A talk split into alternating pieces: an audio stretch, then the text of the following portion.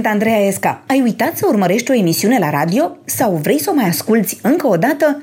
Atunci intră pe acest podcast. Astăzi, alături de mine este o prințesă. O prințesă adevărată, care ne face lumea mult mai frumoasă și mai ales mult mai bună. Despre cine este vorba, aflați imediat. Mă trag din mai multe vechi familii românești.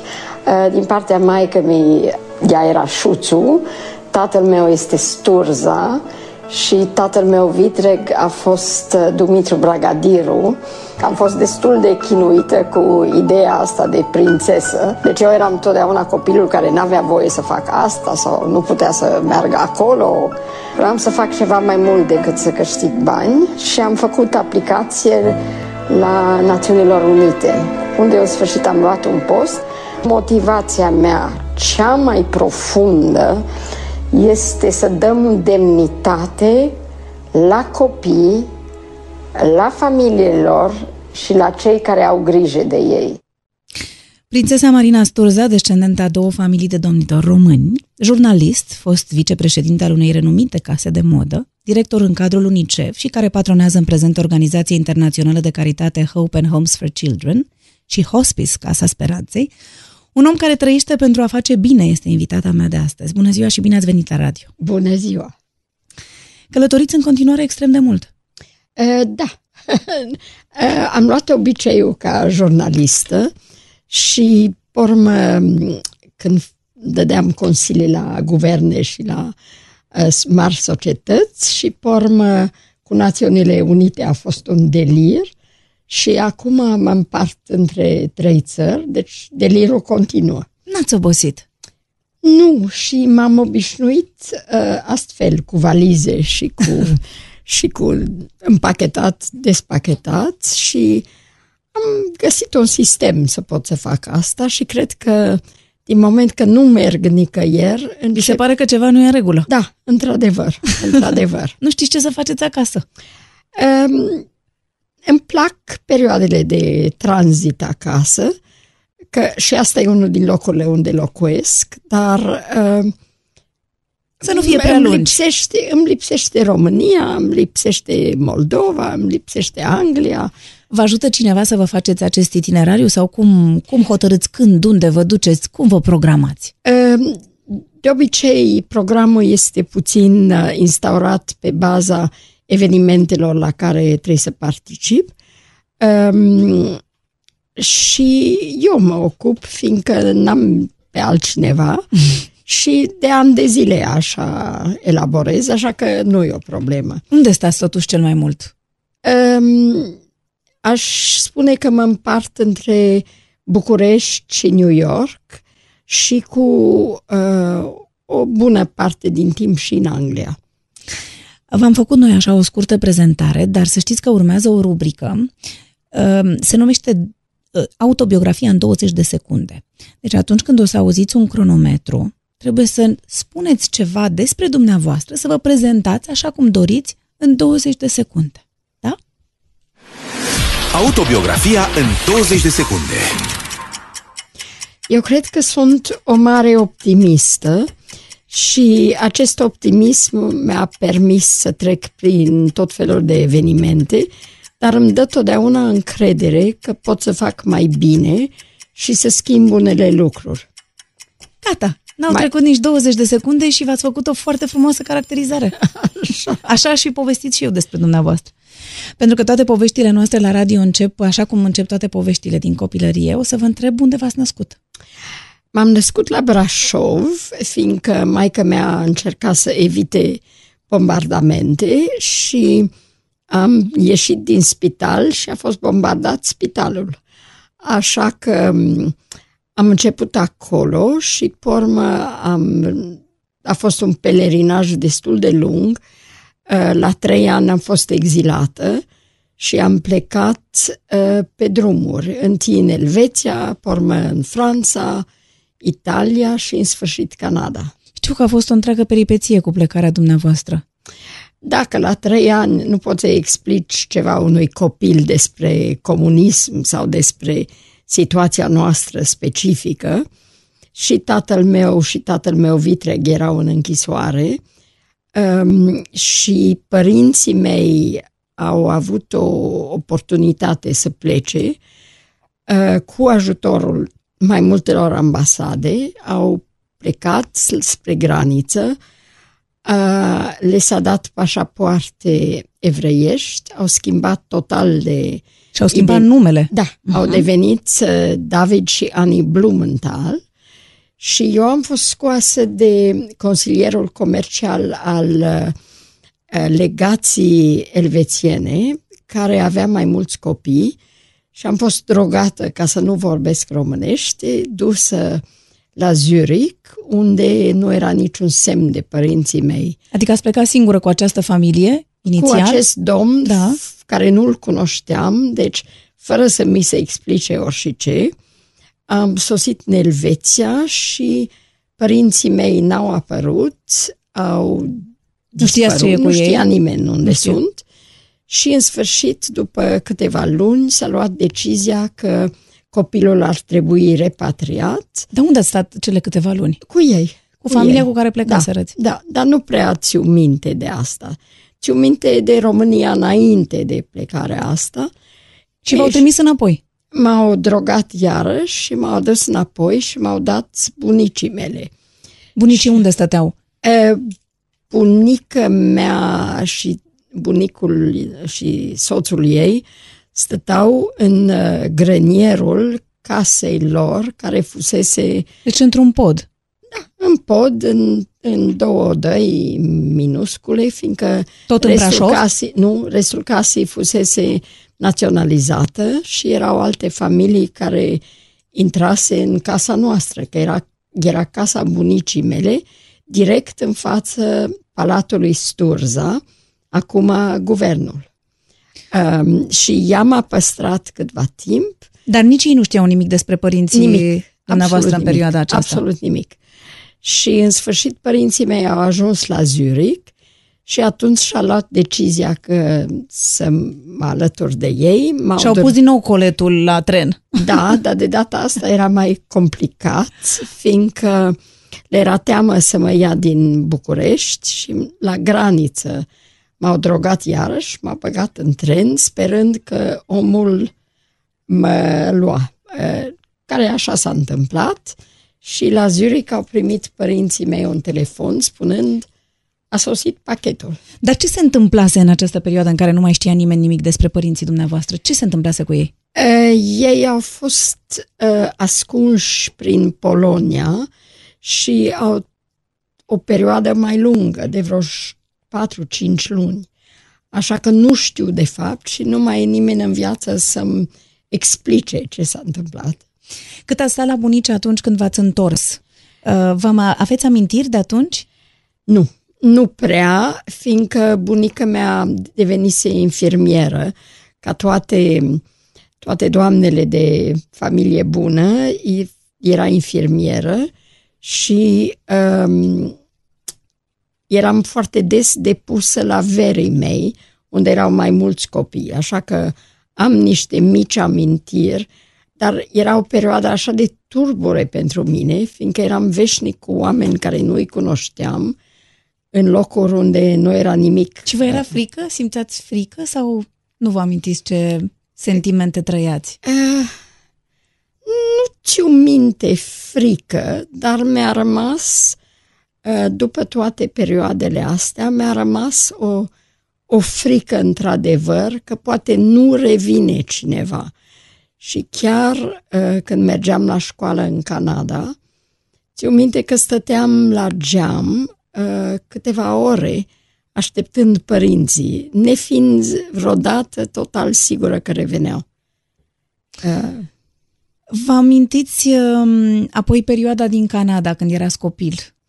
Da, când am sosit în Canada, am plecat din Italia, de la Genoa, unde am petrecut uh, o lună, două, nu ți minte, și ne-au pus pe un, o barcă un vapor uh, grecesc care se chema Nea Hellas și care era plin de refugiați.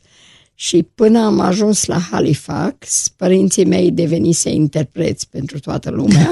Le traduceau? Da. Chiar. Um, și uh, la Halifax ne-au păstrat ca părinții mei să continue treaba de Traducători. interpret, da. și pormă ne-au pus într-un tren și le-au trimis. Condițiile erau că trebuiai să faci un an de muncă grea uh, și pormă îți dădea posibilitatea să aplici pentru cetățenie canadiană, care lua 5 ani și uh, ne-au pus în acest tren și ne-au trimis în Alberta, uh, foarte departe de orșice, pe o fermă de porci. Era o fermă de porci. Era o fermă de porci. Deci tatăl meu, Vitreg, nu făcuse nimic în viața lui decât să gestioneze societăți și s-a regăsit cu vreo 20 de mii de porci de hrănit. Eu am mers la o școală care era la, nu știu, un kilometru și plecam în fiecare zi cu uh, atârnat în jurul gâtului un săculeț cu dejunul meu. În școala asta erau, uh, erau vreo 35 de copii, toți din alte clase și eu, evident, că la început nu vorbeam englezește. Am învățat foarte repede, Da. Dar era o profesoară minunată, dar mă simțeam foarte singuratică, fiindcă nu vorbeam limba, nimeni nu se așeza cu mine la masă, fiindcă eu veneam cu salam și cu ouă fierte mm. și ei veneau cu tot felul de altele și era foarte solitar uh, ca loc. Și după vreo opt luni, um, la cererea niște veri care stăteau la Calgary, au venit, um, a venit asistența socială să vadă condițiile, care erau foarte, foarte grele și destul de urâte și ne-a scos de acolo înainte de termen. Dar tatăl dumneavoastră cum s-a obișnuit cu ce avea de făcut atunci? Adică Tatăl s-a meu, acomodat Vitreg, cumva? A Da. trebuit, nu era de ales, nu era de ales, era vorba de viață sau de moarte. Și mama stătea acasă și avea grijă de casă? Sau? avea enorm de multe de făcut și ea și erau otrăviți, dar nu prea știau ce să facă. În fine, au intervenit verii noștri care erau bine stabiliți acolo și ne-au dat drumul. Și, am Și deci ple- școala primară ați făcut-o acolo până prin clasa a patra sau cât ați stat Am acolo? făcut-o în Elveția întâi Da. um, și pormă vreo opt luni acolo. Uh-huh. Pormă ți minte că am plecat și ne-am oprit uh, în Manitoba la niște cunoștințe române și pormă la Toronto și la Toronto ne-am găsit o odaie care o închiriam în, unde erau mulți refugiați și primul lucru care a găsit maica mea era o scrisoare de la bunica mea anunțându-i că murise bunicul meu, uh, destul de tânăr și asta ți minte și de acolo ne-am ne-am am mers dintr-o odaie în două, în Da, două, acolo în trei. practic v-ați așezat. Adică dacă ar fi să vorbiți despre casa copilăriei dumneavoastră, care ar fi? A fost acolo și uh, părinții mei, cu toate că nu aveam bani și nu aveam ce să mâncăm, um, au vrut totdeauna să mă trimită la o școală privată. Că asta erau obiceiurile lor și li se părea că educația este cel mai important lucru. Așa că um, eu am început la o școală foarte frumoasă și foarte bună, dar uh, școala din Elveția uh, îmi învățase destul de multe și s-a luat decizia să mă sară de Câteva clase. trei clase, care nu cred că a fost o idee bună. De ce ziceți asta? Că um, Erați prea mică față eram de... prea mică față de Colegi. ceilalți, da. Eu aveam uh, 9 ani și ei aveau 12, sunt totuși diferențe La vârsta respectivă Da. sunt diferențe mari? Foarte mari, foarte mari și învățam totuși foarte bine, dar fără niciun efort. Și a început să devină puțin mai greu. Um, dar s-a, pe, s-a petrecut așa cum, cum s-a Dar cum petrecut. erați? Erați un copil um, cu minte? Sau făceați prostii, năzbâtii, nu, nu știu. Nu, eram excesiv de cuminte, Da? când era frică de maică mea. Era severă? Era extrem de severă. Eu erau amândoi foarte sever, uh, dar în sfârșit mi-a servit bine. Um, Și eram veșnic cea care n-are voie să facă asta sau n-are voie să... uh, Eram foarte, și atunci destul de solitară. Și nu vă revoltați? Um, nu prea îndrăzneam. Nu prea îndrăzneam, mă revoltam în interior și în felul meu, dar um, mi-era teamă și nu prea cunoșteam altceva. Dacă Și îmi spuneți că vă părinții era mei- teamă, în, în ce sens? Erau severe, adică vă impuneau un respect sau chiar vă pedepseau? Mă pedepseau, mă pedepseau, mă pedepseau. Eu ți minte, maică mea, um, care m-a găsit, nu știu, citind după mai târziu decât trebuia, uh, a deschis dulapul meu și a aruncat tot ce era în el pe stradă. Da, uh, deci avea niște excese și mi-era teamă de ele. Dar acum, de exemplu, când vă uitați în jur și vedeți cum, nu știu, cum sunt crescuți, educați copiii, credeți că poate ar trebui să fie puțin mai sever părinții?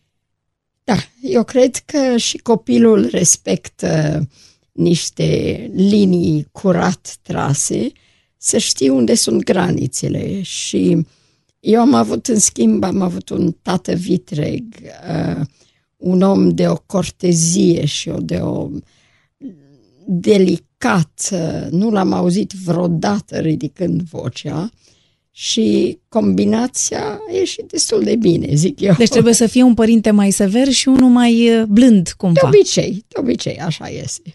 Când erați la școală, spuneați poezii sau, nu știu, erați în cor sau...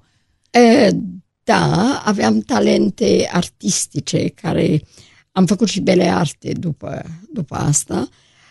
Um, eram talentată la, la ca actriță, uh, așa că făceam piese de teatru. Am, am avut norocul că îmi făcusem toate clasele de franceză, fiindcă vorbeam, de fapt am învățat franceză înainte de românește și uh, mi-a rămas toate astea și atunci am, am putut să evit toate clasele de franceză și am ieșit totuși foarte tânără, la, la 15 ani. Și atunci am luat un an uh, La off. 15 ani terminaserăți liceu, adică. Da, da.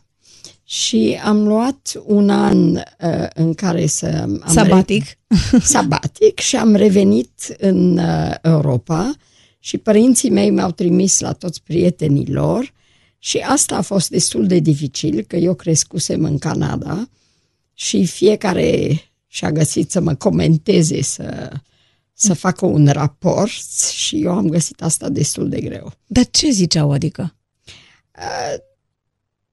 Nu știu că n-am văzut, dar uh, mă simțeam puțin pândită tot da, timpul. vă urmăreau?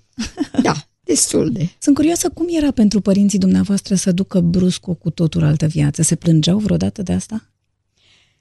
Nu, dar stăteau să tot vorbească de trecuturi. Uh, parcă ascultam basme și eu mi-am dat seama destul de devreme că timpurile astea nu poate să revină și că erau deja trecute. Uh, și cred că de aia mi-era teamă să revin în țară, fiindcă știam că o să fie total diferit De poveștile da, pe care le auzeați da, acasă. Da. Vorbeau română? Vorbeați română în casă?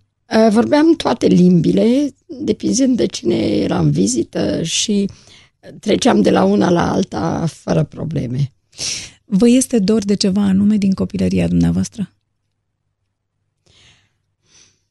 Nu, nu cred. Uh, Eu cred că eu trec de obicei la viitoarea etapă fără mare emoție. Îmi este dor, așa ca un fel de nostalgie, dacă vreți, de unele persoane sau de locuri din când în când. Ascultând pe Leonard Cohen, ați ales uh, extrem de bine acesta.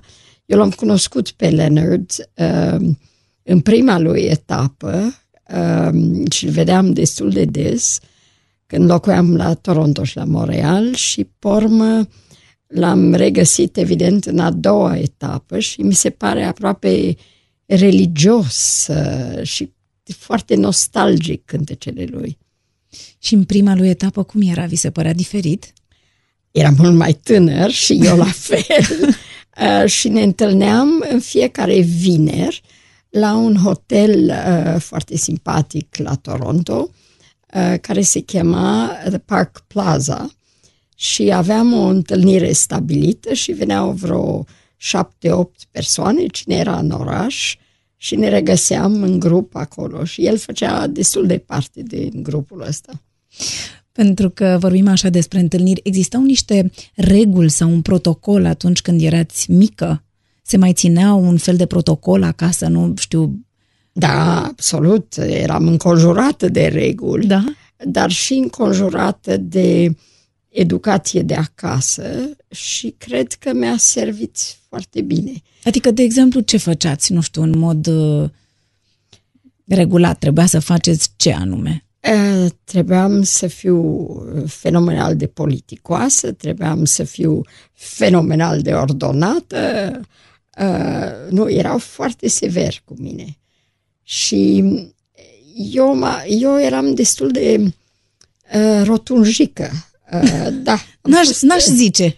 Ba da, am fost până pe la vreo 13 ani, am fost destul de rotundă nu, fo- nu excesiv, dar totuși. Și, pe urmă, nu știu, m-am închipuit că sunt îndrăgostită sau ceva și am slăbit brusc. Uh, și țiu minte că le-am făcut frică. Era prima oară că le-am făcut frică. Le era frică că v-ați îmbolnăvit sau? De ce? Că, că slăbisem foarte mult. Deci țiu minte că mă punea pe cântar în fiecare sâmbătă și uh, eu învățasem să beau foarte multă apă ca să Ca să fiți mai grea. Da, da. Da, vi s-a părut că vă îndrăgostiți sau chiar vă îndrăgostiserăți de cineva? Cred că era un tranzit de asta, de, de fete de... De, de adolescentă. Da, da, chiar așa. Dar ați fost o adolescentă cu minte, nu? N-ați fost Foarte. rebelă. Nu, nu, nu. Nu merita să fiu. Uh, erau consecințele mai grele. Um, dar cum trebuia să fie un băiat ca să vă placă? Um, sens de umor, întâi de toate, și asta mi-a rămas. Um, deștept foc, um, să-mi dea un challenge oarecare și de obicei îmi plac um, bărbații înalți, uh, deștepți, uh, cu umor. Uh, prea îmi pasă dacă sunt blonzi sau... Bruneți, nu, nu. nu. nu. Dar în casă, de exemplu, vorbeați cu părinții, uh, vă spuneau că ar trebui să alegeți un anumit tip de băiat cu care să fiți prieteni, adică erau niște reguli Aoleu, și aici? Da, da, da, era înfiorător, fiindcă ei venise cu toate obiceiile vechi din România, deci cine este ăsta? Cine e familia lui? Uh, ce antecedente are? Lucruri care nu aveam cum să le știu. Dar eram totuși, um, ne cunoșteam între școli private, deci uh, totuși la un nivel... Se făcea de... o selecție. Da, da. Și vorbeați cu mama despre, nu știu, de exemplu, când v-ați îndrăgostit de acest băiat, i-ați spus? Niciodată. Nu, nu, nu, nu, absolut nu. Nu, deloc, deloc. Și nici mai târziu? Nu, nici mai târziu. Uh, țiu minte că la un moment dat uh, mă îndrăgostisem Uh, de cineva mult mai în vârstă ca mine, uh, un om cu foarte mare succes, um, care a durat mai mulți ani și țiu minte că părinții mei erau îngroziți, mm. mai cu seamă că era ungur de origine. Deci, uh, și era de vârsta lor. Puțin mai puțin, dar oarecum, da, oarecum, oarecum. Și vă spuneau ceva, că nu sunt de acord? Aoleu, sau... da, da. Dar eu... Erați îndrăgostită? Și nu vă interesa? Da. Nu, nu. și când v-ați măritat a fost la fel? Um, ne-am întâlnit cu soțul meu, uh, trebuiam să fiu angajată de o revistă și el era cel mai mare șef și fusesem aprobată până atunci și trebuiam să-l întâlnesc pe el. Și ne-am întâlnit și asta a fost și Adică a fost o dragoste la prima vedere? Oarecum, da, cred că da. Cred că da. El mai uh, locuia acasă, avea doi copii. Și a, era fost, căsătorit era atunci? Căs- era Aha. încă căsătorit și a fost foarte complicată chestia. Um, n-a reușit divorț, să divorțeze. Să divorțeze pentru șapte ani. Între timp noi ne mutasem din Toronto la Montreal și a, și vă vedeați așa bine. din când în când? Sau cum nu, făceați? Nu, nu, nu, nu. Ne, ne-am văzut. V-ați mutat împreună? Ne-am mutat Dar n-a împreună. reușit să divorțeze. N-a reușit cu divorțul și mie nu-mi ținea așa de mult inițial. Și în sfârșit, uh, și a, asta a durat 20 de ani, că am fost împreună. Ați fost căsătoriți 20 de ani? 20 de ani, da. Și pe urmă v-ați despărțit, nu? Că am citit că atunci când ați ajuns la New York, de exemplu, să lucrați, erați și divorțat, ați început practic da. o altă viață. Da, dar um, eu eram foarte tânără când am început cu el și cred că am învățat foarte multe de la el, dar am ajuns la un moment unde el, fiind destul de mai în vârstă, vroia să-și ia retra- să se retragă și vroia să bată în cuie toate și eu mi se oferea posturi internaționale și... Vroiați să vă dezvoltați, erați în plină perioadă de... Oarecum, făcusem aproape toate posturile potrivite în Canada, uh, și televiziune, și radio, și imprimat, și scriam deja pentru multe reviste internaționale și atunci cred că mi se pare corect că ne-am despărțit și ne-am despărțit foarte, în fine, niciodată un divorț nu e așa de ușor, dar... Ați rămas în relații bune. Da, extrem de bune și am rămas foarte apropiată cu, mai cu seamă, cu fata lui, care totuși sunt în viața ei de 50 de ani acum. O viață uh, de om. Da, într-adevăr, într-adevăr. Haideți să ne întoarcem puțin. Deci ați terminat liceul și v-ați îndreptat către Bele Arte după acest uh, an sabatic pe care l-ați luat atunci? Nu, eu vroiam să devin diplomată. Așa. Și asta era primul gând. Și erau multe antecedente plauzibile, vorbeam multe limbi, fusesem expusă destul de mult la domeniul ăsta. Mătușa mea era prințesa Ileana, um, nu, nașa mea, nașa mea, uit pe românește. Uh, și asta era primul gând. Dar notele mele la sfârșit uh, nu erau așa de deosebite și de fapt nu eram așa de sigură și eram puțin prea tânără pentru universitate. Și revenind din Europa, um, am lucrat la muzeul cel mai important din Canada și asta mi-a deschis ochii puțin pentru artă, artă și design și am făcut bele arte. Um, și după aia am început să scriu despre design, despre arhitectură, despre pictură. Și cum ați ajuns în lumea modei? Am început să, să fac interviuri și am început să includ și moda și moda a, a luat un fel de viață de a ei și era special de interesant în anii ăia. Sfârșit 70, început 80, eu cred că moda era, era foarte creativă și se nășteau uh, staruri de astea um, cu care am fost foarte apropiată de la bun început. Yves Saint Laurent, Yves, nu? Yves, Cine erau? George Yves Armani? Laurent, Armani foarte mult, uh, Lagerfeld. Lagerfeld foarte mult, Ralph Lauren de la începuturile lui um, și asta a devenit puțin o specialitate și cum aveam posibilitatea de a face interviuri în mai multe limbi, um, am devenit puțin interpreta americană pentru Europa și viceversa. Și a fost, era o perioadă foarte interesantă. Era înainte să devină moda așa de mult un business. Uh, era mult mai creativ și cred că am fost prima să aducă echipe de televiziune uh, pe platouri de modă, care a devenit acum o mare modă. Erau frumoase toate prezentările de modă în perioada respectivă, erau absolut... Uh... Erau, erau feerice, era ca o piesă de teatru care se juca și eu am fost imediat cucerită, că lucrurile erau extrem de frumoase, se cheltuia foarte mulți bani și um, după aia a devenit puțin repetitiv pentru mine. După vreo 10-15 ani de jurnalism, uh, a început să aveam impresia că mai văzut mai văzuse. deja. Lagerfeld vă plăcea în mod special sau Armani sau cine vi s-a părut că avea o personalitate aparte? Lagerfeld este un om extraordinar. Acum a devenit puțin mai extravagant în, în moda lui personală și în obiceiurile lui, dar este un creier diabolic uh, care înghite cultura ca pilule și era un om absolut fascinant și care um, era un om care știa să asculte și dacă avea un respect oarecare, um, asculta foarte bine și puteai să ai un dialog foarte interesant cu el.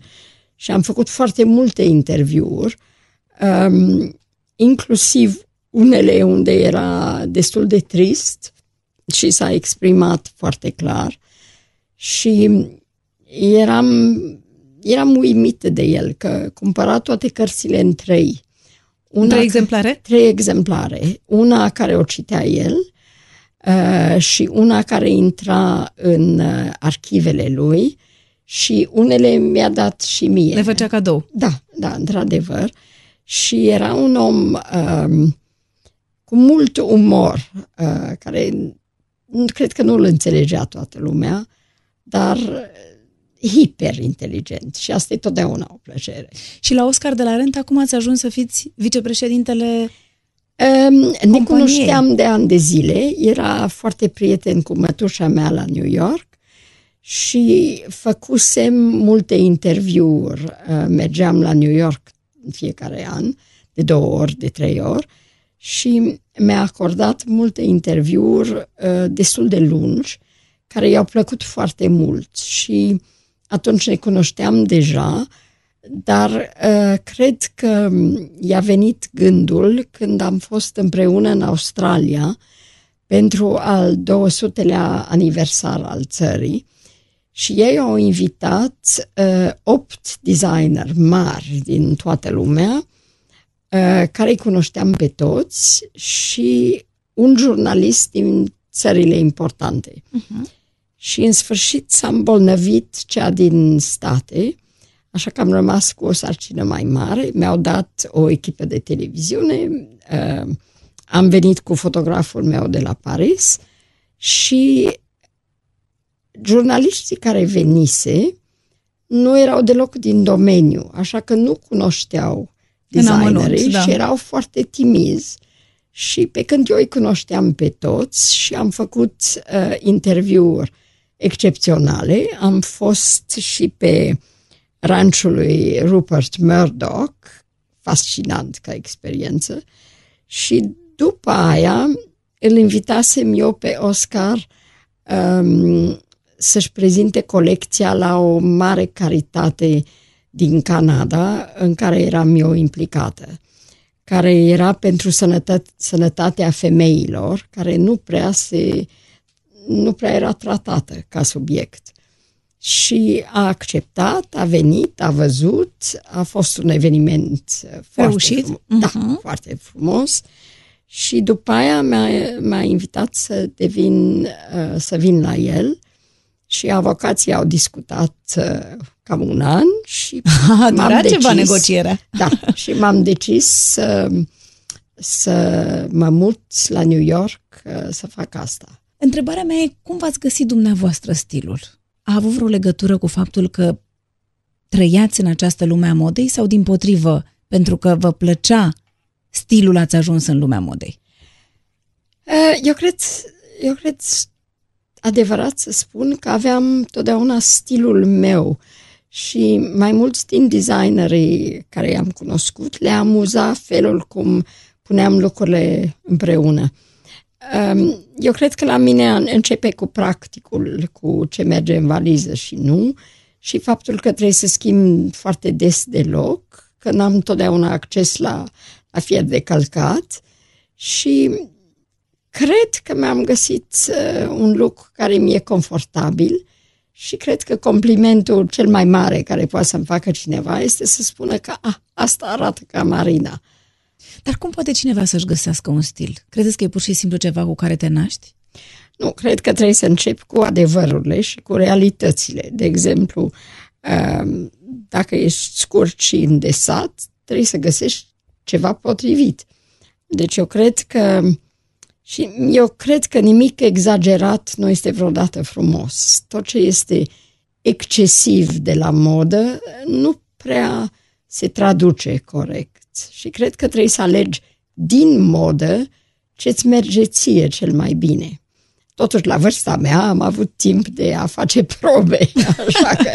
Dar acum când vă uitați la ce se poartă?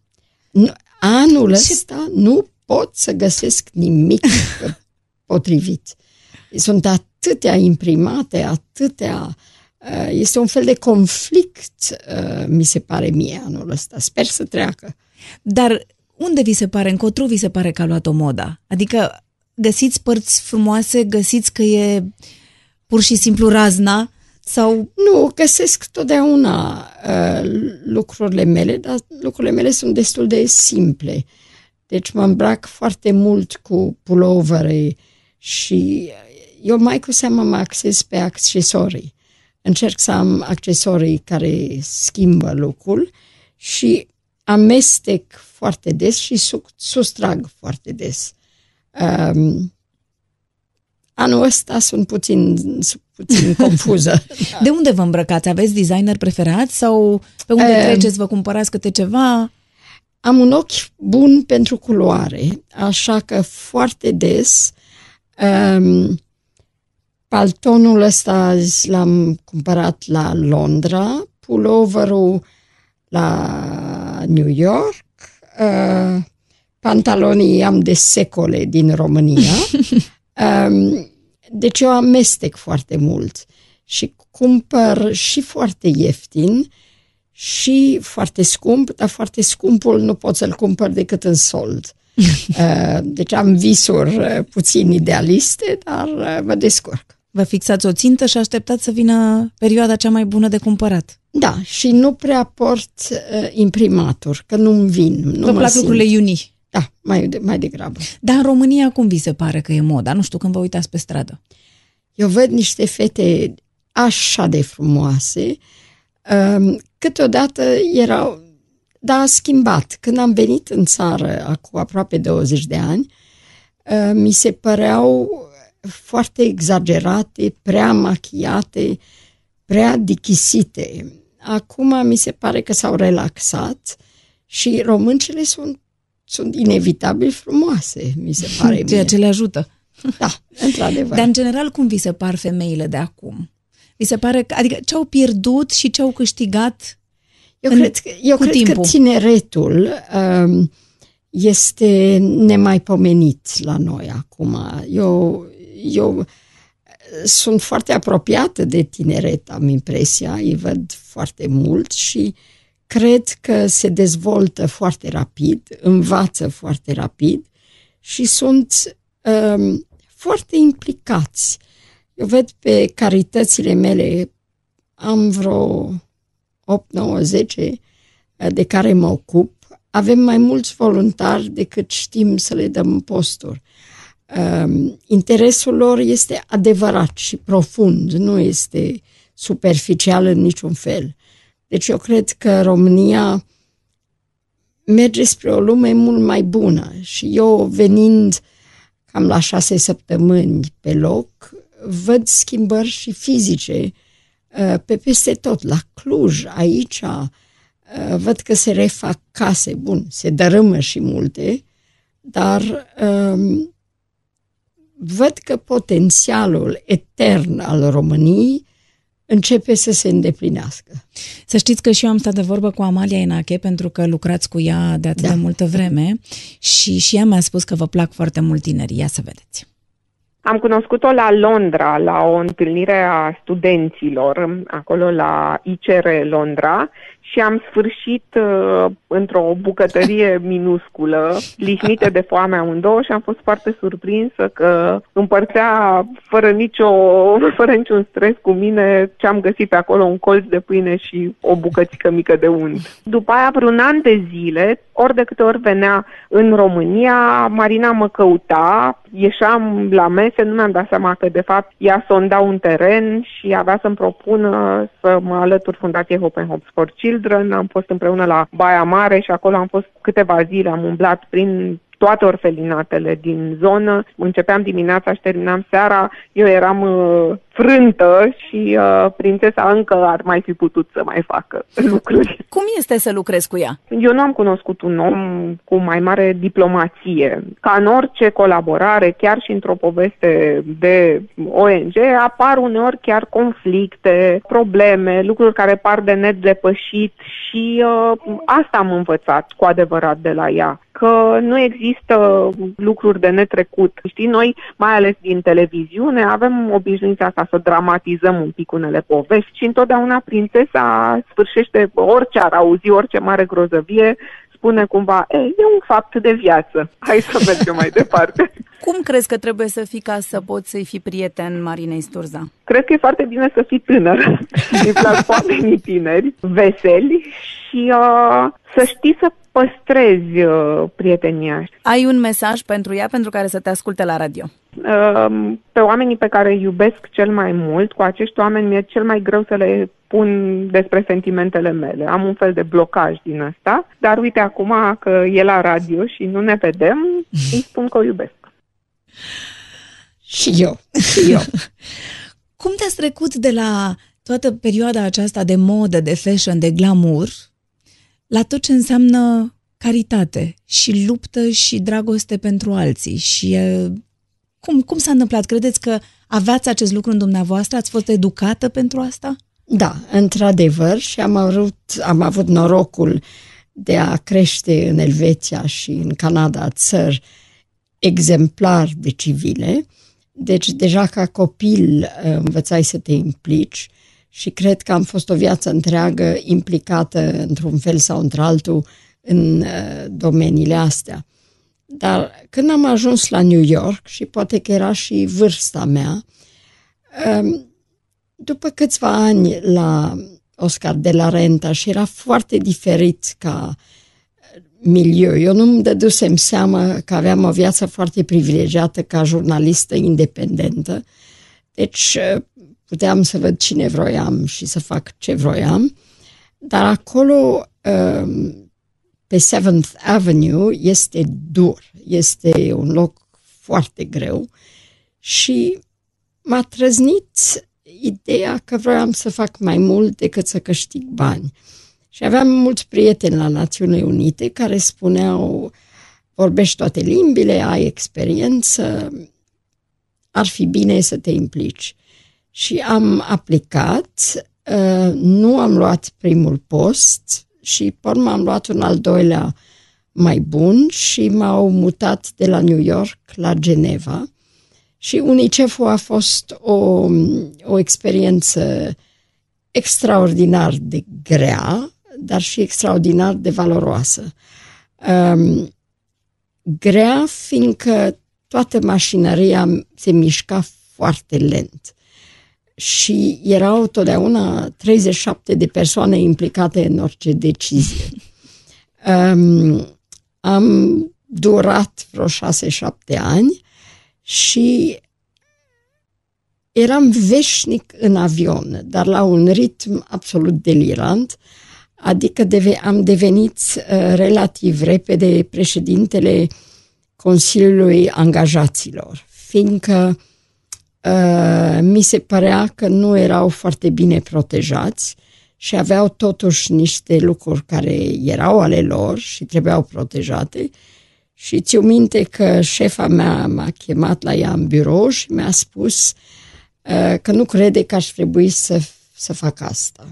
Și eu am zis, nu, o contrar, eu cred că trebuie absolut să mă implic și ca șef și mai mult uh, și deci am avut o viață destul de complicată și plecam, de exemplu, de la Geneva în Nepal și două zile mai târziu eram în Guatemala și pormă la New York și pormă... Era un pic ca acum. E, nu, mai exagerat, mult mai exagerat, dar e, era la Națiunile Unite, era un fenomen foarte interesant. Aș spune că o trăime din oameni erau extraordinari, o trăime erau supraviețători și dacă ar fi avut un management foarte bun, ai fi putut să-i reanimezi și o trăime trebuie șters. Asta e adevărul acolo, dar cei care sunt exemplari și minunați sunt extraordinar de buni. Trebuie susținuți. Și așa v-ați gândit să ajungeți apoi în România după Revoluție și să ajutați am venit în anul când am început la Națiunile Unite. Am început în 91 și în 92 eram în Turcia și mătușa mea a spus trebuie să-ți vezi țara, nu se mai poate să te abții și m-a adus în țară uh, 4-5 zile. Mi-am recunoscut familia care nu o văzusem de aproape 50 Pe cine de mai ani. aveați aici? Adică pe cine Sunt ați revăzut? singura femeie din uh, generația mea. Am 17 veri. Uh, Wow! și nu îi văzusem de când aveam 3 ani. Mm. Și mie mi-a fost totdeauna frică că o să fie foarte complicat. A fost foarte ușor. Am reluat conversația ca și cum o terminasem ieri. Dar mai vorbeați, nu știu, prin scrisori sau cumva sau absolut deloc? Nu, nu, foarte mulți, foarte mulți ani, absolut deloc, fiindcă ne era frică să facem rău la Celor care au familie rămas și în la, țară. Da. Așa că, de exemplu, trimiteam uh, bani prin Câte 3-4 cineva? persoane și poate șase luni mai târziu aflam că am, am primit ciocolatele. Uh, Și deci- cu cine ați luat legătura când v-ați, întâlnit, când v-ați întors? Um, cu mătușa mea de aici, care acum s-a stins uh, Bălăceanu, cu uh, prieten de-a lui Mica, țiu, Mi- Mica Ertegün fiind uh, mătușa mea, și țiu minte că a fost o serată unde am întâlnit toate numele care le cunoșteam, dar noi cunoșteam. Am fost la Târgu Jiu să vedem monumentul Brâncuș și am fost la hotelul Continental uh, care am trebuit să-l golim fiindcă venea regele care în sfârșit n-a venit, uh, nu i-au permis. Uh, Deci chiar atunci, asta era prima oară că am văzut România. Pormă, um, am, am mai revenit cu Națiunile Unite și pormă m-am dus la Herald Tribune și nu știu cât timp avem să nu Da, depășesc. dar nu vă timpul. ascult. Um, am, a fost o poveste interesantă, fiindcă am plecat de la Națiunile Unite. De fapt, ca de deseori, nu prea știu ce o să fac mai târziu. Și mi-au trimis prieteni un anunț din Herald Tribune că se face un summit economic în România, primul după alegerea unui guvern um, Democratic. democratic. Da.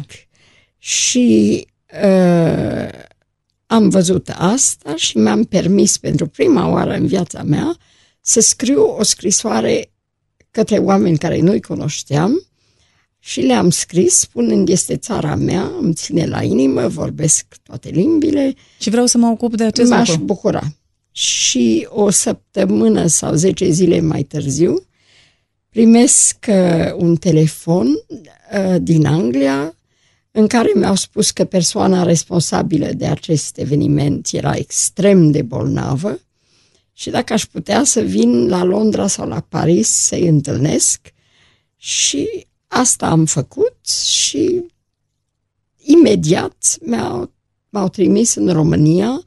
Am venit în mai, cred că era aprilie sau mai, uh, și țiu minte uh, sentimentul meu, uh, plecasem oarecum într-o valiză și când am revenit, m-a așteptat protocolul. Mi s-a părut uh, emblematic. da, da. o întoarcere diferită Da. de, de plecare. Atunci v-ați cunoscut și cu Gabriela Masaci? Uh, Da, dar am cunoscut-o pe ea mai bine când a venit la Londra și eu, după Națiunile Unite, după ce am făcut acest summit, care a fost ceva delirant și foarte greu de reușit, au, fost, au venit vreo 400 de investori, că toată lumea avea niște idei foarte optimiste despre viitorul României. Um, am cunoscut-o foarte bine pe Gabriela la Londra, uh, când a venit pentru ICR și când a venit a avut într-adevăr să înceapă de la zero. Nu era aproape nimic pe loc și a făcut o treabă deosebită și deșteaptă. Pentru că am stat de vorbă și cu Gabriela despre dumneavoastră, așa că trebuie să o ascultăm. Ne-am cunoscut la începutul anilor 2000, când uh, la British Council s-a întâmplat că ne-am intersectat într-un proiect de recuperare a unui patrimoniu construit în Transilvania, ne luptam și noi pe partea pregătirii unui festival și Marina, care așa am descoperit-o, implicată într-o mulțime de proiecte binefăcătoare în sensul cel mai bun. Știai ceva despre ea până atunci? Știam uh, doar de această faimă a numelui, știam de descendența ei uh, ilustră și ce m-a frapat a fost uh, extraordinara naturalețe pe care autenticul și calitatea umană exemplară o dă cuiva. Adică nu am avut uh, impresia că am cunoscut un cap încoronat, deși ea are toate aceste atribute. Ți-a vorbit vreodată despre vreun protocol? Adică nu există niciun fel de protocol atunci când dai de-a face cu o prințesă? Eu cred că este un protocol. Ehm, nu am fost în situația de a-l urma, chiar și recepțiile formale pe care le oferă și acelea au o notă de eleganță și de distinție ne, neprotocolară, da. Am, am o mică poveste amuzantă cu un grup de prieteni. Recent s-a întâmplat la noi în grădină, apropo de ce nu trebuie uh-huh. să mhm. faci. Vorbeam foarte animați, ne povestea un, un prieten, de fapt și prieten al vostru, poate pot să le voc, Dragoș, de aventurile lui extraordinare în această saga numită Supraviețuitorul. Da. Și um, era o foarte intensă discuție și un schimb de replici și noi eram curioși și în această frenezie a apărut un cuvânt foarte colocvial, ca să nu zic ușor uh, trivial așa, cum mm. mai, se mai scapă în discuție. Și s-a lăsat o tăcere cumplită și Marina s-a uitat, a clipit și a râs așa și a zis, ei, ce dragă, este limba română în întregul ei. a fost adorabilă. Da. Ai un mesaj pe care vrei să îl transmiți pentru că o să te asculte la radio aș vrea să fii cât mai mult în România și cât mai puțin în avioane. Pentru că dacă ăsta se întâmplă, urmează și cele alte minunate lucruri ale prieteniei. Ce drăguț! Gabriela mi-a povestit că aveți și o carte de vizită, da, un fel de, mă rog, compliment card pe care scrie Princess Marina Sturza și pe care atunci când îl oferiți tăiați cu stiloul Princess. Um, da, într-adevăr. Um, mi-a făcut uh, uh, soția, jumătate fratelui meu, mi-a făcut cărți de vizită, uh, că ținea, ea ținea foarte mult că devenea prințesă și am rămas cu ele, un stoc uh, enorm, așa că le folosesc, dar mi se pare cam pretențios să mă prezint eu ca prințesă. Mi se pare că dacă știi, e bine, dar nu cred că trebuie eu să, să mă explic. Deci, sunt, eu 50 de ani n-am spus nimănui despre povestea din România. E numai când am revenit în Europa, că evident lumea știe, dar eu niciodată nu mă afișez. Cine vă este dumneavoastră alături când, nu știu, când aveți nevoie de ceva, când, de exemplu, în toată perioada aceasta din ultimul an în care ați trecut prin atâtea probleme de sănătate, pentru că noastră sunteți mereu alături celorlalți. A fost un an, într-adevăr, absolut cumplit. Am petrecut uh, aproape șase luni la spital între Roma și, și Statele Unite.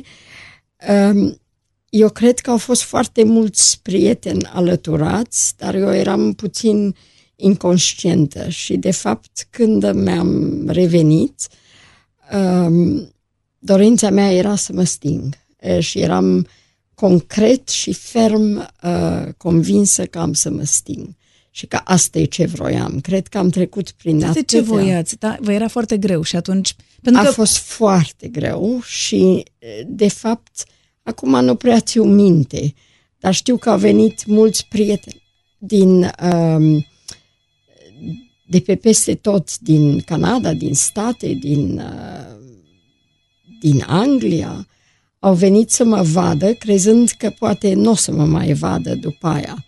Și lista de prieteni care trebuia să fie ținuți informați de tot ce se întâmpla uh, devenea din ce în ce mai lungă. Așa că aș vrea din suflet să mulțumesc prietenii mei uh, apropiați care le-a ținut să știe. uh, am citit la un moment dat că spuneați un lucru, că atunci când v-ați tot plimbat prin spitale de-a lungul acestor luni, ani, uh, v-ați dat seama că uh, dacă vorbim despre cancer, este cea mai democratică boală?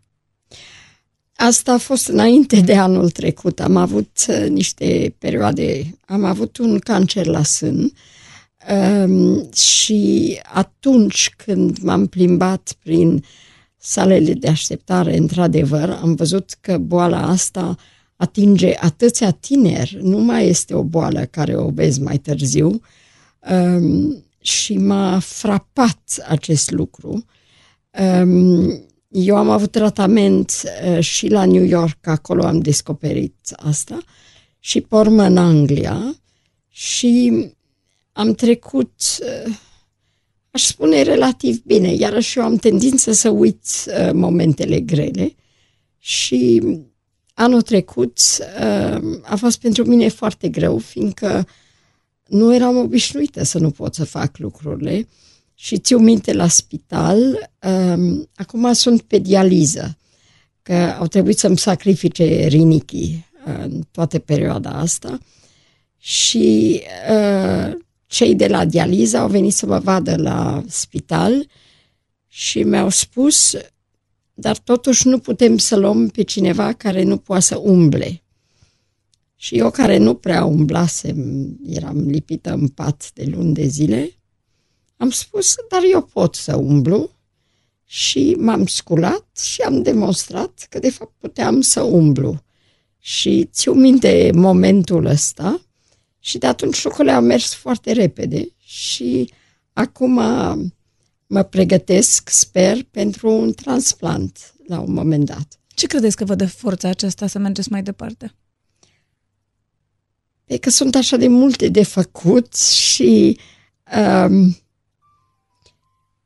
nu m-am închipuit că nu pot să, să merg mai departe și văd uh, cum evoluează mai multe din caritățile cu care sunt implicată și cele foarte tinere, fiindcă sunt implicată în destul de multe și asta mă ține în priză. Um, și nu, nu știu ce aș face dacă n-aș face asta. În acest moment sunteți mai atașată de unul dintre proiectele pe care le aveți? Nu, nu aveți cum să faceți nu, și cred că de fapt se completează foarte bine, fiindcă mm, sunt probabil cel mai dens implicată cu um, HHC, cu Hope and Homes for Children, deja de 18 ani, de la începuturile lor în România. Și uitați-vă cum am crescut și cât de multe s-au făcut, dar și noi am crescut, suntem și în Moldova, deci eu vin acum din Moldova. Um, și suntem în mai multe țări și cred că rolul meu o să crească mai mult decât să diminueze. Și la fel cu hospisul, unde avem grijă și de copii și de adulți. Și în România este o nevoie foarte mare, fiindcă nu prea avem uh, Uh, Locuri medicină, în care să fie îngrijiți, da, da, medicină paliativă. Da, și nu avem medicină preventivă. Deci, de obicei, când e diagnosticul făcut, este la termen final și nu mai e mare lucru de făcut. Și medicii aici au tendință să trimeată oamenii acasă, să se stingă acasă și fără un suport și un ajutor, um, asta distruge familii. Deci noi am crescut, cred, uh, remarcabil. Am început la Brașov cu niște oameni exemplari ce au depus oamenii ăștia în țara asta, uh, români, români uh, și cu un medic remarcabil care am văzut-o acum la Londra și um, am crescut exponențial, am clădit un hospice la Brașov pentru cei care au nevoie de grijă în fiecare zi sau care sunt într-adevăr în fază terminală. Am reușit să construim un mare hospice aici și acum lucrăm pe un proiect pentru copii și familiile lor, um, o donație de la familia Florescu, care ne fac încredere și ne-au dat uh, o proprietate mare.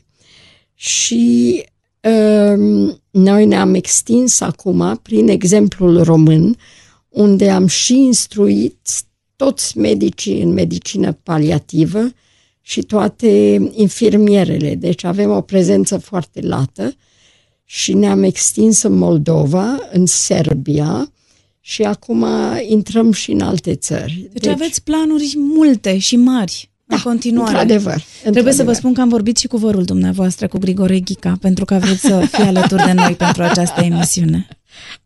Marina e, ce să zic, e o doamnă în sensul uh, adevărat, se implică în totul, e la curent cu totul, cu ce se întâmplă în știri, cu cu arta, cu politica. Ce credeți că o face fericită? Pe Marina o face fericită să cunoască lume, să fie ocupată, deși îi place, știu că îi place și să fie liniștită, să fie singură, să, să fie acasă, hai să zicem, din când în când. Deși mondenă și tot timpul este prin lume. Și ce credeți că o supără? Ce o supără, nu știu cum se spune în românește, o supără injustice, adică nedrepturi. Nedreptățile? Da. Despre ce îi face plăcere să povestească? Discutăm de toate.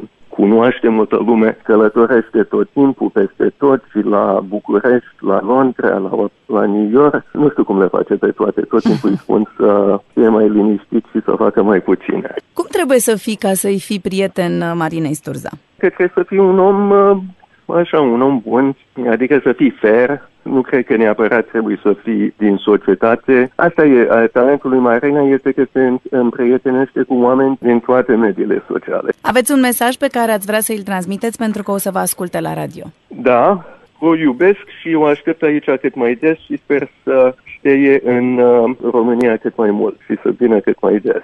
Când vine e ca și cum uh, apare soarele. Trebuie să vă spun că eu știu care dreptate, că dumneavoastră cunoașteți pe toată lumea și știți despre orice, orice, pentru că acum am fost de curând să iau un interviu lui Zucchero la Verona.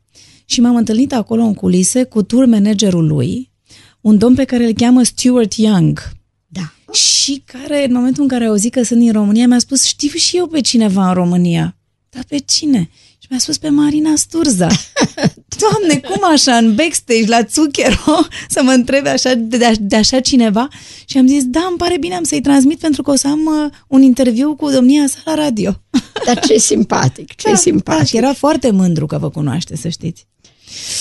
Um, vă invit acum la o rubrică, se numește Back to Back. O să ne așezăm spate în spate. Eu am să spun un cuvânt și dumneavoastră o să spuneți un alt cuvânt care vă vine în minte când îl auziți pe al meu. Da? Aoleu. Hai, Aoleu. ne întoarcem. Back to back. Chiar ne întoarcem, într-adevăr. Bun. Da. Dragoste. Uh, iubire. Rușine. Uh, interior. Caritate. Uh, potențial. Curaj. Sper să-l am. Bani. Uh, important și irelevant. Pasiune. Um, pof, sper că, sper că o am. Talent. Uh, peste tot. Frică. Iarăși interior. Vacanță. Uh, liniște. Perfecțiune. Important până la un punct. Frumusețe. Are locul său. Familie. Crucial. Muzică. Crucial. Stil. Independent. Gata, puteți să vă întoarceți. Cum vă împăcați cu rețelele de socializare? Sunteți, uh, nu știu, pe Facebook, Twitter, Um, Instagram? Nu, nu eram până acum destul de recent. Um, eu s- răspund foarte repede la e mail dar nu m-am gândit vreodată să fiu pe Facebook. Totuși mi-au spus asistentele că zilele astea este important, așa că am un sit pe care scrie din nefericire Prințesa Marina Sturza și pe el punem uh, ce fac și uh, evenimente caritabile care le susțin. Um, sunt puțin înapoiată acum, cam cu o lună, dar uh, nu-l fac eu, îmi face... Am înțeles, aștept Chiar, atunci. Sunt cuvintele mele, dar Aștept să vă deschideți și cont de Instagram ca să vă urmăresc. uh, mai lent, mai lent. Mai avem o rubrică se numește 10 întrebări esențiale și am terminat. 10 întrebări esențiale. Ce ați face dacă ați câștiga un milion de euro? foarte multe. Aș uh, da la prietenii mei o parte din asta, aș susține uh, caritățile în care sunt implicată, uh, n-aș mai cumpăra cărți de carton dacă pot să le iau în hardcover uh, și mi-aș permite niște mici luxuri care îmi fac plăcere. Tocmai bine, următoarea întrebare este ce înseamnă lux pentru dumneavoastră.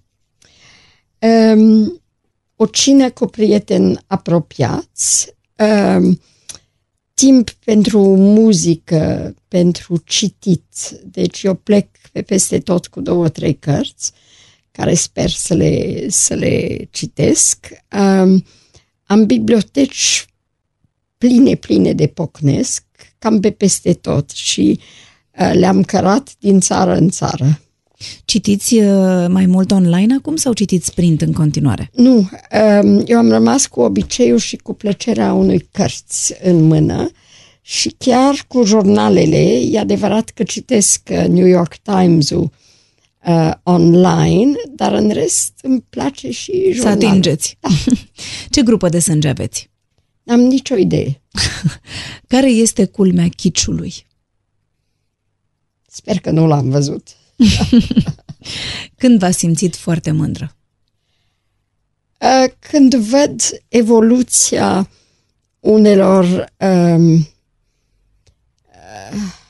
evenimente sau organizații în care am fost implicată și văd ce au dovedit uh, în acești ani. Um, sunt și mândră de prietenii mei care uh, totuși e un grup destul de, destul de interesant și mă bucur când îi văd că au succes. Dacă ar fi să alegeți o perioadă din viața dumneavoastră pe care ați putea să o retrăiți, care ar fi aceea? Nu cred. Uh, Mă uit înainte, nu mă uit înapoi. Au avut fiecare rolul lor și etapa lor și educația lor, dar mergem înainte. Faceți fotografii cu telefonul mobil? Nu. Nu știu cum. Dacă ați fi obligată să păstrați doar trei lucruri din tot ce aveți, ce ați păstra? Lucruri. Lucruri. Da. Niște cărți, niște muzică și um, laptopul ca să comunic cu toți prietenii. Care este cel mai frumos compliment pe care l-ați primit? Nu ți-o minte, lumea e foarte generoasă. Uh, Într-adevăr că nu ți-o minte. Doamna Marina Sturza, vă mulțumesc foarte mult pentru prezența în emisiune. Vă doresc multă sănătate și putere să vă puteți îndeplini toate aceste frumoase proiecte și vă mulțumesc pentru modelul de viață pe care ni-l oferiți. Sper că v-ați simțit bine alături de noi, iar dacă vreți să descoperiți și alți oameni minunați, trebuie doar să-i căutați pe acest podcast.